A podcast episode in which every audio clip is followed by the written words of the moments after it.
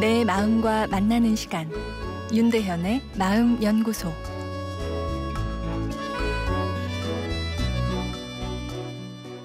안녕하세요. 화요일 윤대현의 마음 연구소입니다.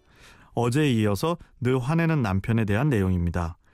늘 소리 지르고 화를 내는 남편. 거기에 맞춰 살다 보니 늙어서도 꼭두각시처럼 사는 게 너무 비참하다는 70세 아내분의 사연을 어제 소개해 드렸습니다. 같은 이유로 제 진료실을 찾아오시는 분들이 많다 말씀드렸는데요.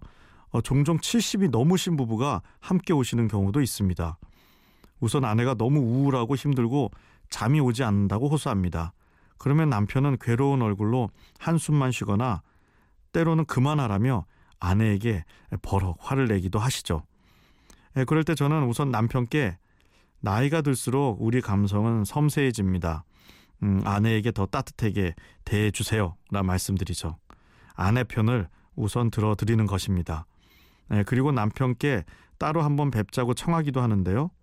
안 오실 것 같은데 의외로 오셔서 아무한테도 이야기하지 말라며 자기 이야기를 하시는 분들이 또 많습니다. 어, 그리고는 의외의 이야기를 하시는데요. 아내가 저러는 것은 자기가 매력이 없어졌기 때문이라고 호소합니다. 이젠 사회적 지위도 없어져 버리고 돈도 못 벌고 놀고 있으니 아내가 저러는 것이라며 한숨을 푹푹 쉬십니다. 아내는 그간 참고 살았으니 이제 좀 따뜻한 남편과 살고 싶다는 호소인데 남편은 내가 약해졌기 때문에 아내가 불평이 많아진 것이라 해석하는 상황이죠. 아, 이 생각보다 이 갈등의 골은 깊어 서로의 감정을 상하게 하고 행복감이 줄어들게 하며 이혼까지 이어지기도 합니다.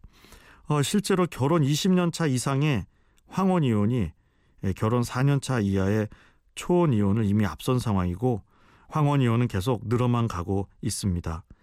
황혼 이혼 증가에는 여러 요소가 작용하지만 가장 쉬우면서도 명확한 해결 방법은 남녀의 심리 반응이 매우 다르다는 것을 이해하는 것입니다.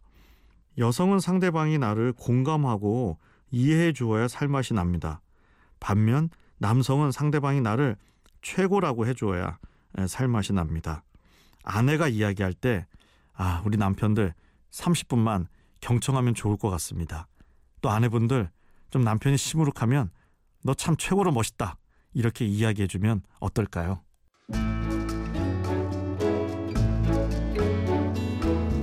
윤대현의 마음연구소.